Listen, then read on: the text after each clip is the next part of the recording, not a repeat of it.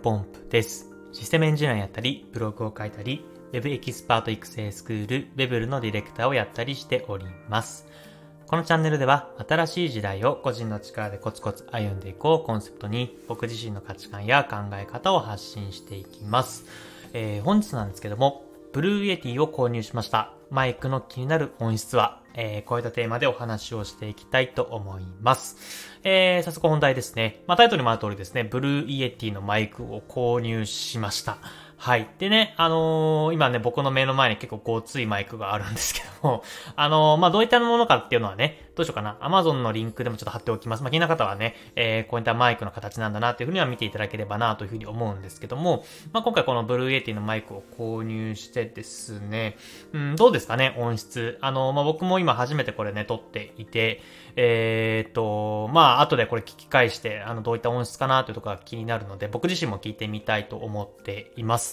で、えっと、まあ、今日の話はですね、あの、僕もともと、えっと、シュアーというマイクを使っていました。うん、シュアーというあの、携帯にね、そのままつけるようなタイプの小型のマイクを使っていたんですけども、まあ、壊れてしまってね、なんか録音ができなかったんで、Blue Yeti のマイクを購入しました。で、ただちょっとこう補足するとね、あの、Blue Yeti というかその、シュアーのマイクがあの原因じゃなくてですね、単純に、えっと、iPhone のですね、あとアップデート、えっと、アイオーエスじゅうご かじゅうろくに僕切り替えてなくてですね、その多分その不具合で、なんかあの、外部マイクを接続するとなかなか、なんだろう、うーんと、なんか途中で再生というか、録音が止まってしまうみたいな不具合があってですね、これBlue Yetiでも同じように発生したんですね。だから、あの、なんかマイクが悪いなと思ったんですけど、そ、そもそも iPhone の方が悪くてですね、ただまあBlue Yetiこれ接続し直してダメだったんで、あの、なんだろうなといろいろ原因考えたら、あ、もしかしたらね、iOS のアップデートがやってないからかなというところで、えっと、アップデートしたら、あの、Blue Yeti でも、えー、シュアの小型のマイクでもですね、録音することができたので、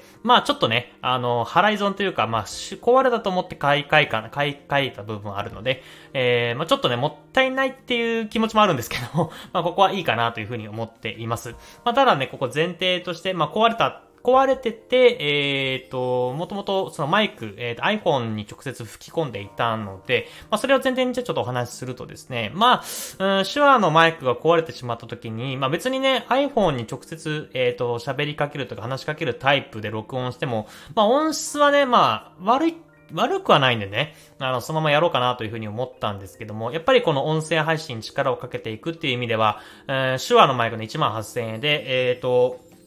シュアーってね、あの、そのケーブルが ユーエスビー なので、えっと iPhone に録音するためには、えっと Lightning っていう、まあ、変換ケーブルをね、買わないといけないので、まあ、合計すると大体いくらだろう にまんよんせんえんぐらいかかりました。にまんさんぜんえんぐらいかな、えー、かかったんでね、別に決して安い買い物ではなかったんですけども、やっぱりここはね、お金かけるべきだなというふうに判断をして、えー、今回 Blue Yeti のマイクを購入しています。うん、で、まあ、ここはね、うーんと、いろいろ迷ったんで、正直まあ、携帯 iPhone のままでもいいかなとは思ったんですが、Blue Yeti に言い換えた理由っていうのが、まあ、あるので、ちょっとここを話していくんですけども、まあ、端的に結論から言うとですね、まあ、音声配信って、えっと、マイクがものすごく重要だなと思っているんですね。これめちゃめちゃ当たり前の話をしてるので、もう少し深掘りしていきたいと思うんですけど、なんだろうな、うん、音声配信って本当に、うん、音声が、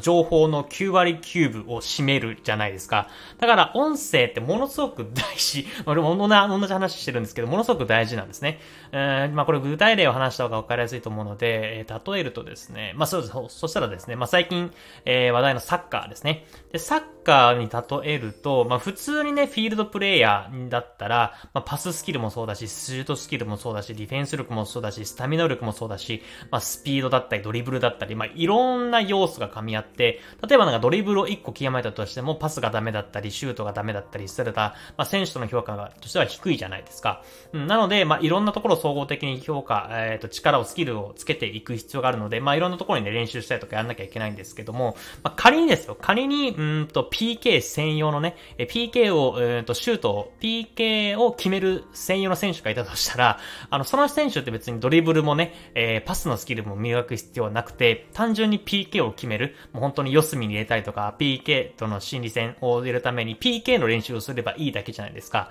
だからなんか注力しやす、注力す、えー、とすべきポイントが明確になっているという感じでですね、まあ、この音声配信も注力すべきポイントが明確になっているんじゃないかなというふうに判断して、まあ、ここはやっぱりマイクの、うーんと、なんだろう、その投資というか、お金をかけるべきだなというふうに判断をしました。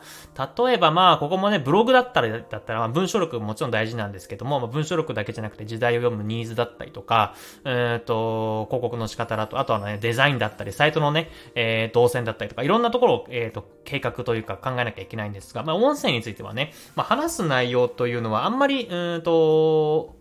あの、差はなくてですね、あの、まあ、マイクのこの音声の差がものすごく明確に出てくるなと思っています。まあ、さっきも言ったようにね、えっと、耳から入る情報、音声配信で目から入る情報はゼロなので、まあ、すべて音質、その集中すべきところが耳、まあ、音声になるかなと思っています。で、ここもね、えー、iPhone の音質が悪いわけじゃないんですけども、やっぱり良いものじゃないと聞きたいというふうに思わない、思う人が、ん聞きたいというふうに思う人が少ないんじゃないかなと思っています。まあ、僕自身もね、えー、配信するだけじゃなくて、えっと、音声コンテンツを聞く側っていうのもね、もうものすごく、えっと、聞いています。まあ、いちにちね、いちじかん以上はね、まあ、スタンド エフエム、ボイシーとか、うん、まあ、そんな音声配信というか、音声コンテンツをね、あ, あとは Amazon オーディブルとかか、えー、そういうところをですね、聞いているんですけども、やっぱり音質っていうところはね、結構気にかけてる方っていうのはものすごく聞きやすいというふうに僕も思います。うん、そうですね。どちらかというと、多分もうそもそも、うーんと、僕が聞いてる方は多分結構いいマイクを使っていて、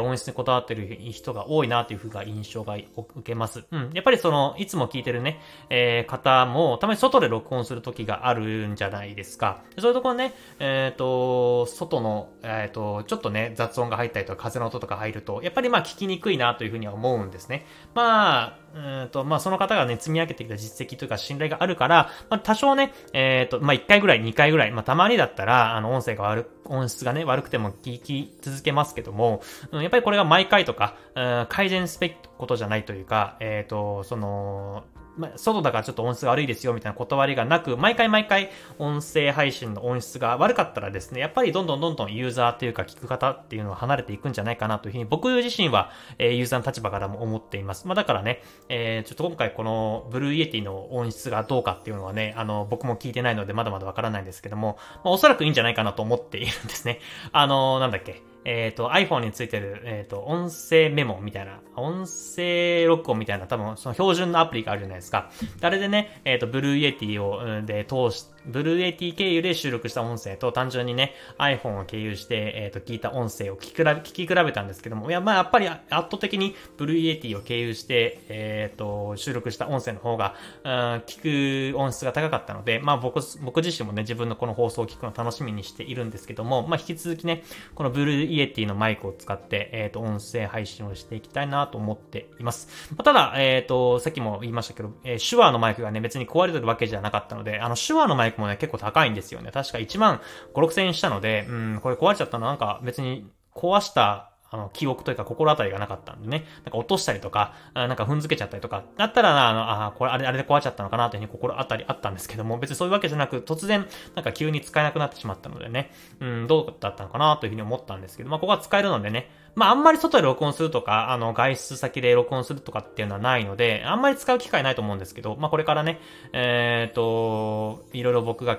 構造、行動を開始してさんねんめになるので、まあ、さんねんめはね、結構いろんなところに旅行行ったりとか出かけたりしたいなというふうに思っているので、このね、シュアーじゃなくてブルーエイティのマイクね、あの、持つとね、わかるんですけど、結構重いんですね。これ絶対持ち運べないですね。まあ、だから旅行とか、えー、外先でもし録音がする時があるんだったら、まあ、シュアーのマイクを使って、えー、撮りたいなというふうに思っております。で、まあ、引き続きね、えっと、音声配信注力していきたいなというふうに思っておりますので、えー、引き続きヒロポンプラジオお楽しみいただけると嬉しいです。えー、本日の話は以上です。